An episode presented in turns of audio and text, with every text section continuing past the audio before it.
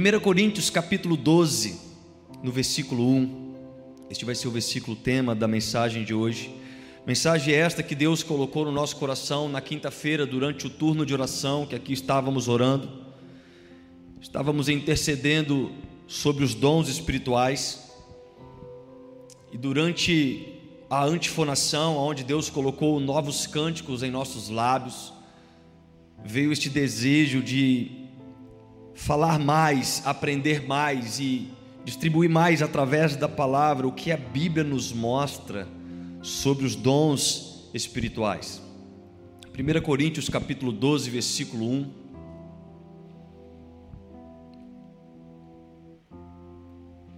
Primeira Coríntios capítulo 12, apenas o versículo 1. Depois você fique com a sua Bíblia aberta, você que está em casa, você que está aqui presente, fique com sua Bíblia aberta neste capítulo. Nós vamos passear em alguns destes versículos. Diz assim a palavra de Deus: Irmãos, quanto aos dons espirituais, não quero que vocês sejam ignorantes.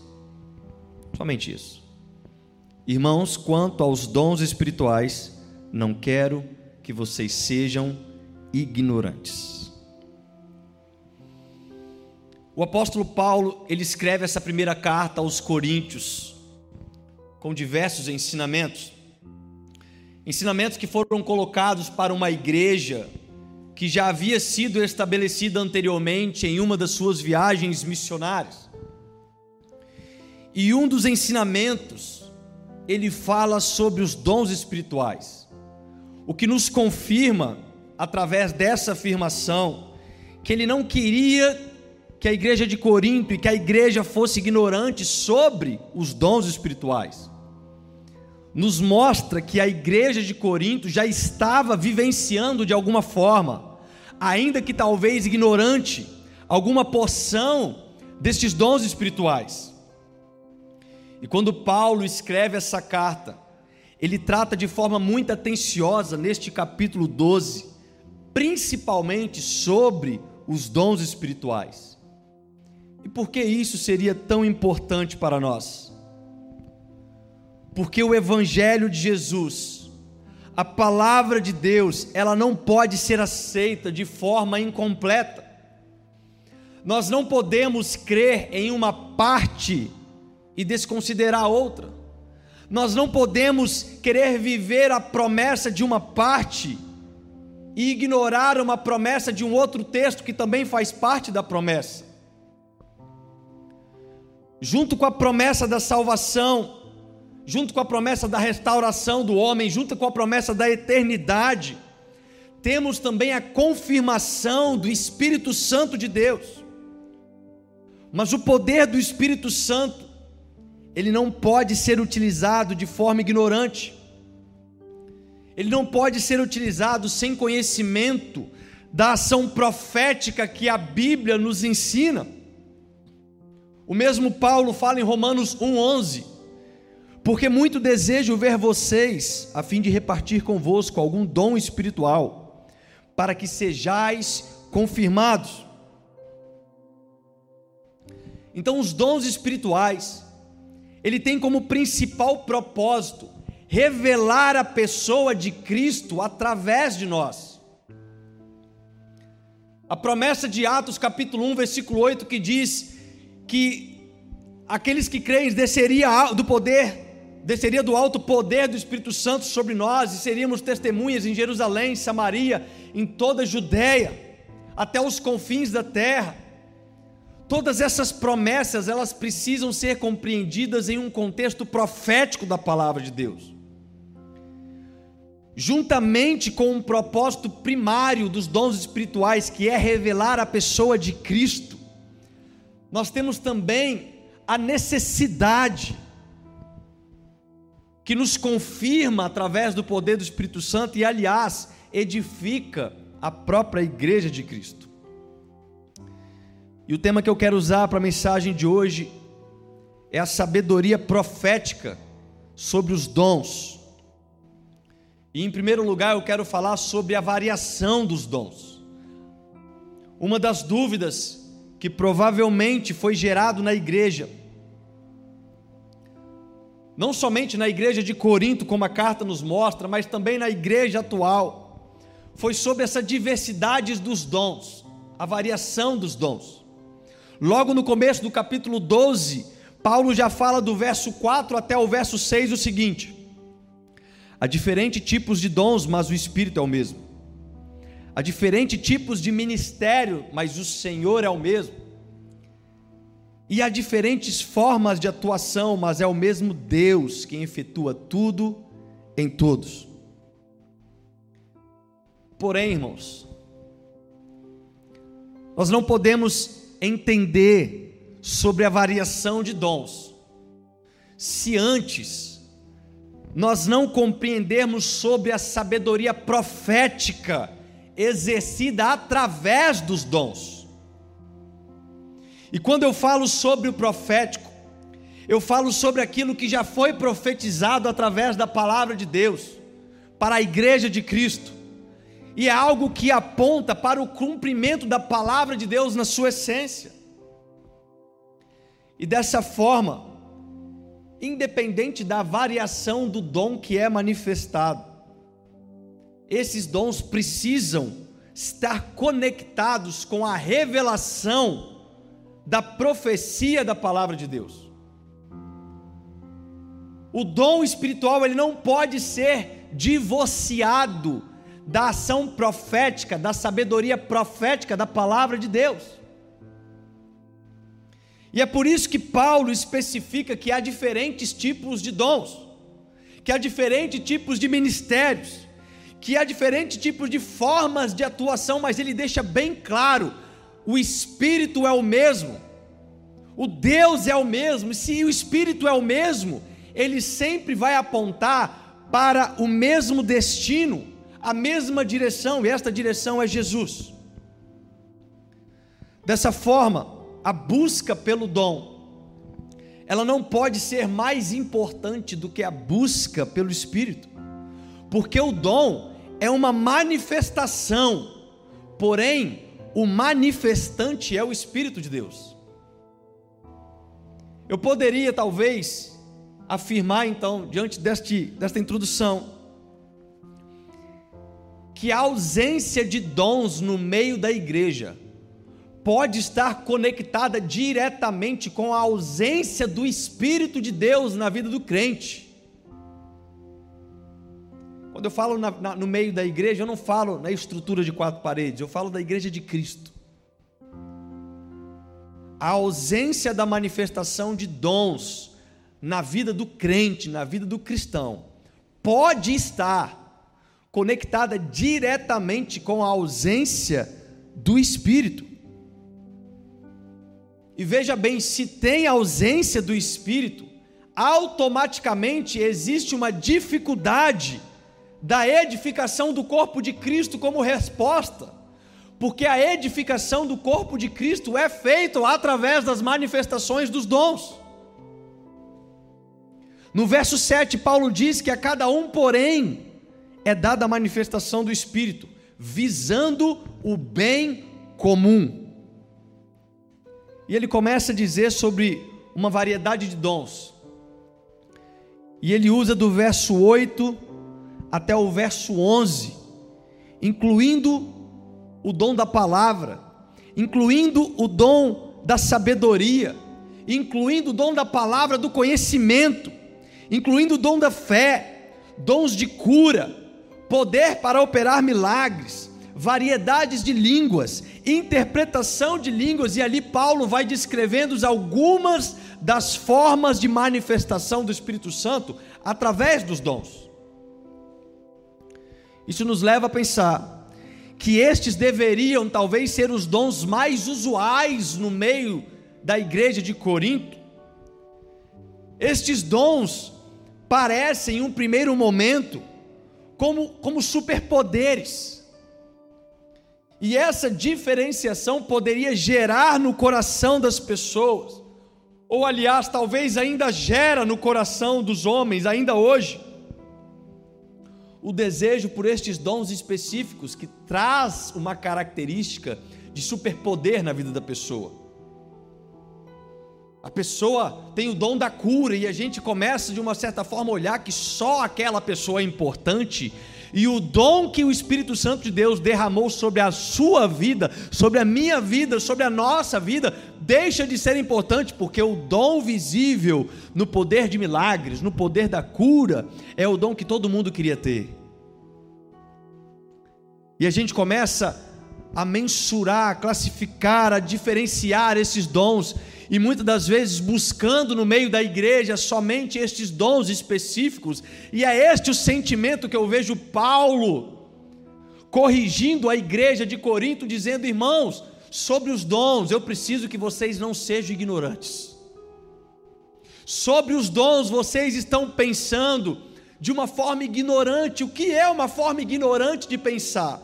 Uma forma ignorante de pensar é a forma que não tem o conteúdo adequado, os conceitos adequados, as explicações adequadas. Mas lá no verso 28, Paulo continua exemplificando variações de dons.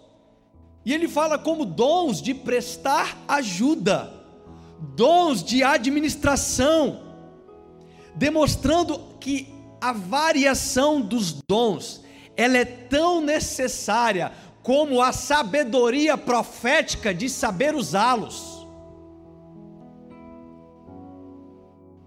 A variação dos dons é tão necessária no meio da igreja quanto a sabedoria profética de usá-los. O que, que isso quer dizer? Se nós não tivermos o conteúdo profético que aponta para a revelação de Jesus, os dons vão ser sempre utilizados de forma ignorantes no meio da igreja, porque o dom é a manifestação do Espírito de Deus, que, como, como propósito primário, é revelar a pessoa de Jesus, e como consequência dessa resposta é a edificação da própria igreja.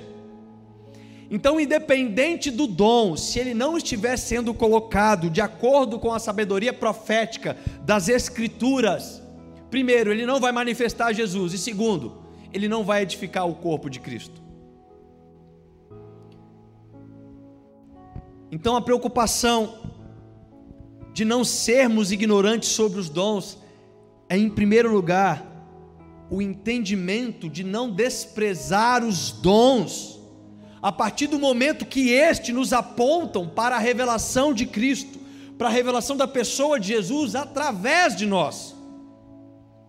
E aí sim, já começa a fazer um pouco mais de sentido sobre esta variação de dons. Porque em um primeiro momento a gente de forma ignorante pensa, aquela pessoa que tem um dom de cura, ela manifesta o poder de Deus. E a gente elimina a, a forma de pensar que aquela pessoa que tem o dom de ajudar o próximo ou de uma boa administração não revela a pessoa de Cristo, mas isso é errado. E Paulo começa a mostrar que aquilo que o Espírito Santo de Deus derramou de forma individual, e a palavra fala em 1 Coríntios 12, que ele distribuiu da forma que ele bem quis. Foi da forma que ele quis distribuir sobre nós. Para uns dons de línguas, para outros, interpretação de línguas, para uns, dons de cura, para outros, poder de operar milagres, para outros, o dom da generosidade, para outros, o dom da administração, para outros, o dom de administrar ajuda ao próximo, e dons distintos que vão sendo distribuídos no meio da igreja, como foco principal a revelação da pessoa de Cristo, e de forma de forma instantânea, a resposta é a edificação do corpo de Cristo. Porque quanto mais de Cristo é revelado através de nós, mediante aos dons do Espírito Santo, mais o corpo de Cristo vai sendo edificado. Então nós não podemos ser ignorantes ao ponto de excluir, de omitir, de ocultar, de negar dons que Deus tem distribuído no meio da igreja. Em um hospital, por exemplo, tem diversas especialidades médicas. E todas elas são necessárias como propósito principal a recuperação dos pacientes que chegam até o hospital. A variedade de especialidades médicas é grande, mas todos os médicos, todos os enfermeiros, todos aqueles que trabalham na parte administrativa fazem as suas tarefas com o mesmo propósito e eles dependem um dos outros para cumprir aquele propósito. Então, o que nos guia profeticamente, irmãos, não são os dons. Presta atenção. O que nos guia profeticamente não são os dons.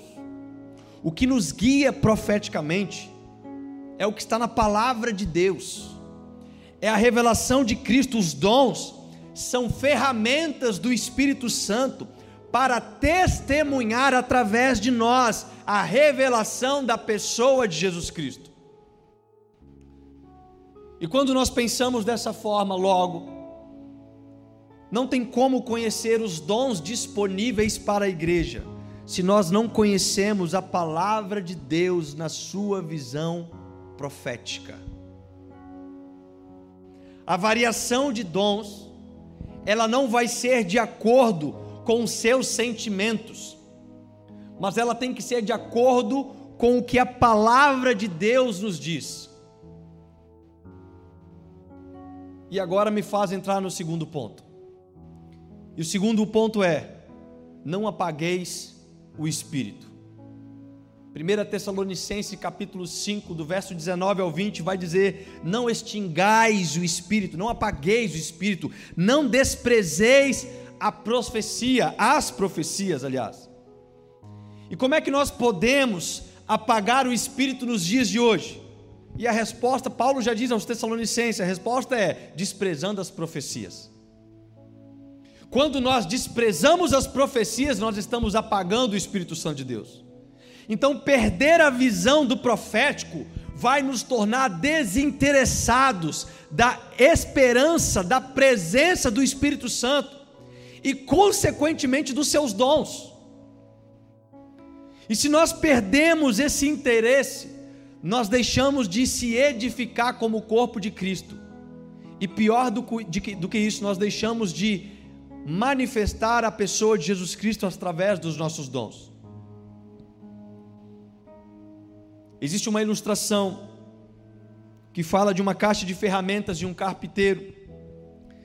E naquela caixa de ferramentas, as ferramentas elas entraram numa reunião e começaram a bater boca, começaram a discutir umas com as outras para acertar e apontar algumas diferenças que elas tinham.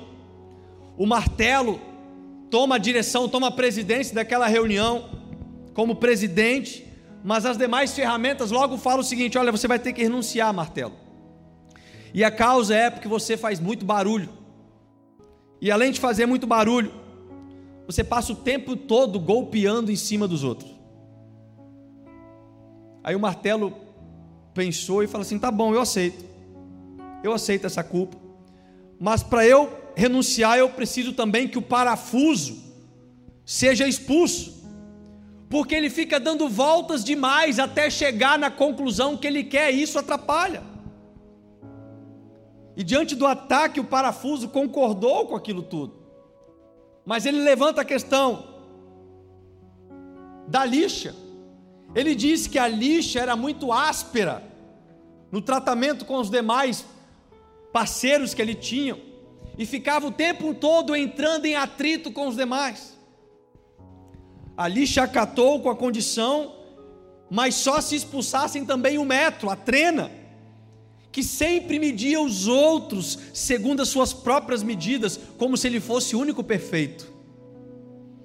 E no meio daquela discussão, o carpinteiro entra, pega aquela caixa de ferramentas, vai para o seu trabalho e ao chegar ele pega exatamente o martelo, o parafuso ele pega a lixa, ele pega a trena e inicia o seu trabalho. E depois que aquelas ferramentas estavam na, estavam na mão do carpinteiro, depois de finalizar, finalmente aquela madeira rústica, sem forma, sem vida, se tornou num móvel fino e bem valorizado. Dessa mesma forma, nós temos que entender, irmãos, Todas as ferramentas são importantes na mão do carpinteiro. Todas as ferramentas. E este carpinteiro é Jesus que manifesta através do Espírito Santo. E se nós perdemos o interesse do Espírito, nós nos tornaremos ferramentas de conflito ao invés de ferramentas de edificação do corpo. Ao invés de ferramentas que vão trazer a restauração, nós começamos a olhar aquilo que é qualidade do outro, mas começamos a falar que aquilo é um defeito. E ao invés de, de nos unirmos para uma edificação do próprio corpo, nós começamos agora a nos autodestruir, acusando uns aos outros pelo dom que cada um tem, pelo talento que cada um tem. E esse entendimento de nos completarmos, Paulo também exemplifica aos Coríntios. No mesmo capítulo 12 que nós estamos avaliando, mas agora no verso 14 até o 18, ele diz: O corpo não é composto de um só membro mas de muitos. Se o pé disser, porque não sou mão, não pertence ao corpo, nem por isso deixa de fazer parte do corpo. E se o ouvido disser, porque não sou olho, não pertenço ao corpo, e nem por isso deixa de fazer parte do corpo. Se todo o corpo fosse olho, onde estaria a audição? Se todo o corpo fosse ouvido, onde estaria o olfato? De fato, Deus dispôs cada um dos membros no corpo segundo a sua vontade. Então preste atenção em algo que eu vou te dizer neste momento. O dom que Deus te entregou é importante para o corpo de Cristo.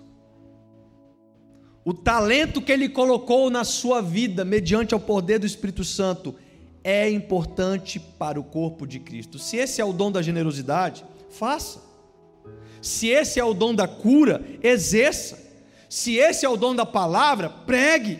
Se é o dom de língua, fale. Se é o dom de interpretar, interprete mas nós não podemos ser ausente em relação ao corpo, para que nós possamos continuar nos edificando como corpo de Cristo e muito mais que isso, revelando a pessoa de Cristo através da manifestação dos dons espirituais. E isso se faz mediante uma palavra profética. Paulo vai falar em Efésios 4, no verso 16: do qual todo o corpo, bem ajustado e ligado pelo auxílio de todas as juntas, segundo a justa operação de cada parte, faz o aumento do corpo para sua edificação em amor. Se nós não estivermos bem ajustados, irmãos, ligados pelo auxílio de todas as juntas, de todos os dons, de todas as características que nós temos, de todas as funções, de todas as operações, nós não veremos o corpo de Cristo aumentado e edificado. Porém, se nós clamarmos pela restauração dos dons espirituais no meio da igreja de Cristo, nós veremos sinais, nós veremos milagres, nós veremos a igreja sendo edificada para anunciar a pessoa de Cristo como testemunho que nos confirma no corpo de Cristo. E em terceiro lugar, eu vejo a necessidade dos dons. A necessidade dos dons nos torna dependentes do Espírito Santo. Quando nós apagamos o Espírito de Deus, nós abrimos mãos dos dons espirituais. Mas quando nós tomamos posse dos dons, nós sabemos que só podemos utilizá-los mediante a ação do Espírito Santo. Ninguém pode usar o dom do Espírito Santo sem a presença, sem a ação do Espírito Santo. Caso contrário, você vai ser uma ferramenta na caixa de ferramentas e não na mão daquele que utiliza a ferramenta. Os dons espirituais, eles fazem parte da visão profética. E a palavra diz que nos últimos dias, antes da segunda vinda de Cristo, haveria um derramamento de poder, de dons sobre a igreja. Lá em Joel capítulo 2, do versículo 28 ao 31, nos mostra isso, que nós seremos instrumento, instrumentalizados através dos dons espirituais. E a palavra nos confirma que a igreja também será perseguida nos sete anos de tribulação. Mas neste período será um tempo onde um grande derramado do Espírito Santo de Deus vai transbordar sobre a igreja. Dons espirituais vão confirmar o testemunho de Cristo através da revelação de Jesus mediante aos dons espirituais. Mas a pergunta é: como então, pastor, restaurar os dons espirituais no meio da igreja? Certa vez perguntaram isso para Moody, um evangelista do século XIX americano. E a resposta dele diante desta pergunta foi muito objetiva. A resposta dele foi a seguinte: acenda uma fogueira no púlpito. Acenda uma fogueira no púlpito. E nesse momento o pensamento é o seguinte: eu sabia, o púlpito, o altar da igreja não pega mais fogo. É por isso que nós não vemos mais dons espirituais no meio da igreja, porque o altar, o púlpito não pega mais fogo. Eu sabia, a culpa é do pastor. O pastor não é mais do reteté e por isso que não tem mais dons. Está faltando fogo, está faltando fogo no altar e é por isso que nós não vemos mais dons. Talvez você tenha razão. Talvez a forma de pensar é correta. Mas nós não podemos desconsiderar que a ação de um membro do corpo, ela está sempre condicionada à ação de outro membro do corpo. Para sua cabeça sair do lugar, os seus pés têm que andar. Nós somos condicionados uns com os outros, e isso nos afirma a necessidade de buscarmos a ação do Espírito Santo de Deus, através dos dons, nos usando como ferramentas que edificam o próprio corpo de Cristo, manifestando a multiforme graça de Deus. O reverendo Hernandes Dias Lopes, ele fala no final do seu livro Piedade e Paixão, ele diz uma frase muito marcante, onde ele revela: bancos sem oração fazem o púlpito sem poder. Eu quero repetir: bancos sem oração fazem um púlpito sem poder. E novamente nós voltamos na necessidade de compreensão, de entendimento, de termos uns aos outros na tarefa de edificação edificando uns aos outros para a manifestação dos dons espirituais, mediante a ação do Espírito Santo de Deus. Há dois anos atrás eu falei que uma igreja que não tem zelo de oração, e oração inclusive pelo sacerdote, que é voz profética no meio do povo, ela está sujeita a ouvir aquilo que é profano e não aquilo que é profético. Uma igreja que deixa de orar pelo corpo, uma igreja que deixa de orar pela sua liderança, pelos teus pastores. Ela não somente corre o risco de ter um, um, um altar sem fogo, um altar vazio, como também corre o risco de ouvir aquilo que é profano ao invés daquilo que é profético. Homens que começam a deixar de pregar a palavra de Deus, homens que começam a ignorar as Escrituras, a uma revelação profética que apontam a segunda vinda de Cristo, que nos prepara para a segunda vida de Cristo. E começam a pregar aquilo que é de interesse em comum para o povo. A necessidade daquele que profetiza a palavra profética, irmãos, é para nos sacudir, é para nos mexer como corpo, é para nos, é para nos incomodar, é para incomodar aqueles que estão acomodados para que nós possamos acomodar aqueles que estão sendo atormentados lá fora. Lá em 1 Coríntios 14, no versículo 4, Paulo diz que o que fala em línguas edifica a si mesmo, mas o que profetiza edifica a igreja. E essa profetiza que ele está colocando aqui é a proclamação das promessas, da profecia de Deus. Existe uma palavra de profecia, onde Paulo nos mostra que nós não vamos ser ignorantes sobre os dons espirituais.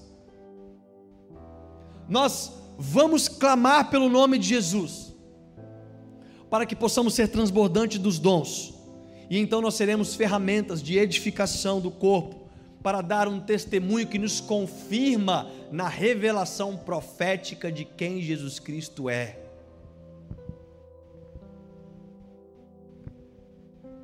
Então nós vamos perseverar na busca dos dons. O dom ele é uma ferramenta na sua vida e Deus ele quer te usar como esta ferramenta. Não pense que a ferramenta que Deus colocou sobre você não é importante. Não pense que ela, que ela é obsoleta. Deus quer te usar através do dom que está sobre a sua vida. A nossa forma de pensar começa a mudar. Porque talvez muitas pessoas pensem o seguinte: poxa, mas eu faço tão pouco. Esse talento que Deus colocou na minha vida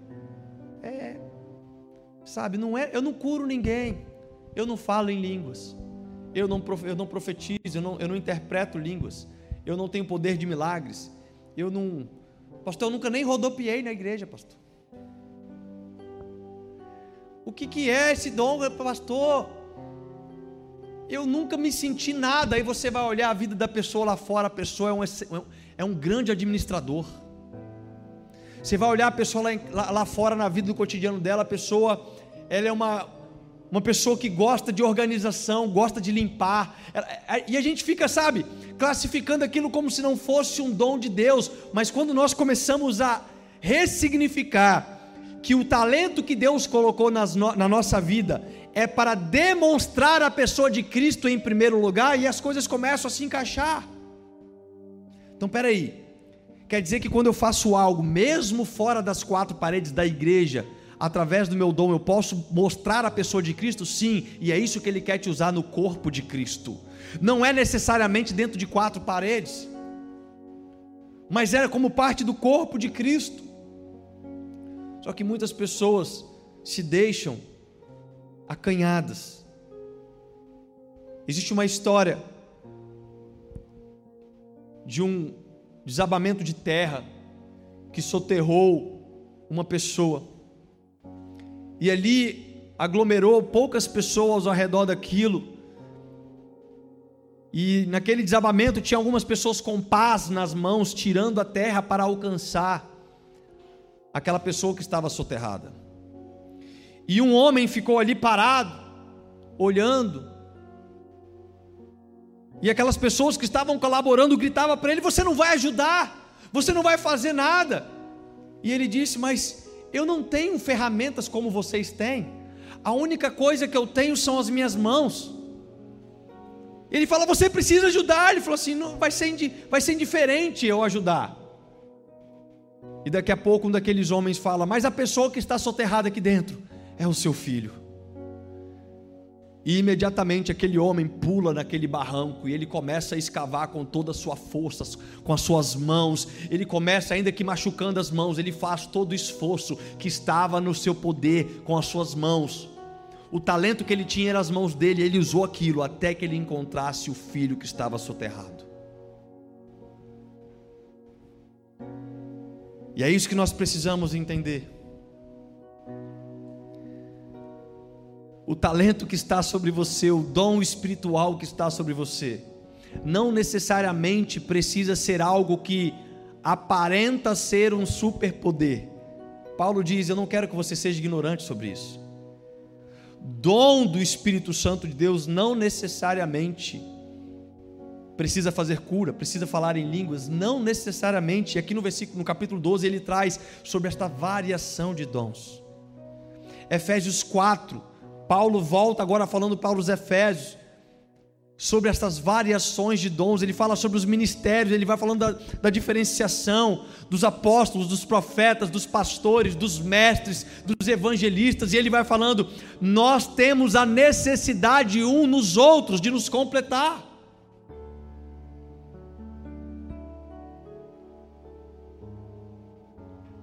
Quando você compreender que aquilo que Deus derramou sobre a sua vida talvez seja o suficiente para tirar a terra de uma outra pessoa que está soterrada. Ainda que pareça insignificante, é aquilo que Deus colocou sobre você. é o dom que Deus colocou sobre a sua vida e Ele quer, a partir deste dom, em primeiro lugar, manifestar a pessoa de Cristo através do seu testemunho de dom, de talento. E como resposta disso, trazer a edificação do corpo de Cristo. Então, igreja de Cristo, se você que está me ouvindo, você que está aqui presente, se você faz parte da igreja de Cristo, eu quero te dizer uma coisa: não omita o dom que Deus te deu. Se você está aqui me ouvindo hoje, eu quero dizer, como Paulo, eu não quero que sejamos ignorantes sobre os dons. Nós vamos orar e clamar pela restauração dos dons espirituais no meio da igreja. Os dons espirituais vai nos confirmar através do poder do Espírito Santo. Como que nós vamos buscar os dons espirituais, pastor? Primeiro lugar, vida de oração, para chamar fogo no altar. Não coloque essa culpa no pastor. A minha culpa eu quero assumir diante de Deus. Se eu estava sendo uma ferramenta que só estava trazendo confusão, eu quero que Deus agora me perdoe. Mas eu quero dizer aqui que eu não vou ser responsável por isso sozinho. Eu não posso carregar porque nós somos um só corpo. Eu não quero ser como aquele martelo, como a trena, como o parafuso, como a lixa, que fica agora acusando quem é o responsável. Não! Eu quero dizer, nós precisamos nos entregar na mão, nas mãos do carpinteiro. Precisamos nos colocar disponíveis nas mãos do Espírito Santo de Deus para que Ele nos use nas nossas qualidades, para que Ele nos fortaleça nos nossos talentos, para que nós possamos revelar a pessoa de Cristo, sendo confirmados através de um testemunho do Espírito Santo de Deus. Então nós vamos voltar a orar pela restauração dos dons. Nós vamos orar para que venha cair fogo no altar para que a palavra profética venha a ser manifestada através da boca do sacerdote. E eu não preciso aqui ficar entregando profecias que não existem na Bíblia, irmãos mas que Deus possa abrir o dom do entendimento sobre mim, para que a palavra profética já escrita venha alcançar o restante do corpo e nós possamos nos auto-edificar, manifestando a multiforme graça de Deus. E aquele que tem o dom de cura vai curar, aquele que tem visões vai ter visões, aquele que tem dom de poder vai operar milagres. E nós veremos uma igreja se auto-edificando e manifestando a pessoa de Cristo.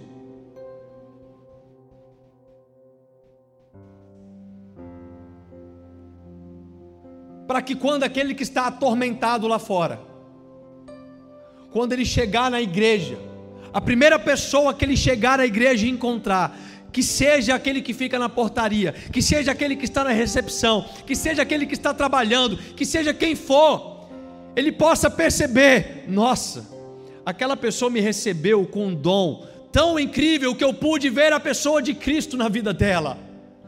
O sorriso que ela me deu foi tão intenso o abraço, o aperto de mão, sabe, a generosidade, a administração da casa, a organização da casa estava tão impecável que eu pude ver a presença de Deus na vida dos irmãos. Quando nós sairmos para o nosso dia a dia, no nosso trabalho, na nossa casa, na rua, nós vamos continuar exercendo os nossos dons. Se você que exerce o seu dom na tua empresa, na tua escola, na faculdade, na tua casa, continue exercendo o teu dom. Seja a igreja de Cristo onde você estiver. Mas nós vamos continuar perseverantes, clamando a Deus pela restauração dos dons espirituais no meio da igreja. Que este venha a ser o nosso clamor que através do nome de Jesus nós possamos chamar estas promessas. Irmãos, isto é promessa de Deus sobre nós. A palavra que Paulo fala é que não é que não haveria dons, não. É que nós não sejamos ignorantes sobre os dons. Isso mostra os dons estão aí. Deus tem distribuído os dons. Deus está derramando os dons sobre a tua igreja e nós vamos trabalhar fervorosamente, em unidade, em encorajamento mútuo, buscando identificar os dons e valorizar os dons uns dos outros para a edificação do corpo de Cristo. Que Deus seja louvado. Que Deus possa nos abençoar e que o Espírito Santo de Deus venha derramar esta palavra sobre nós hoje, que venha fazer hoje existência na sua vida, no seu coração. Em nome de Jesus, eu quero orar por você.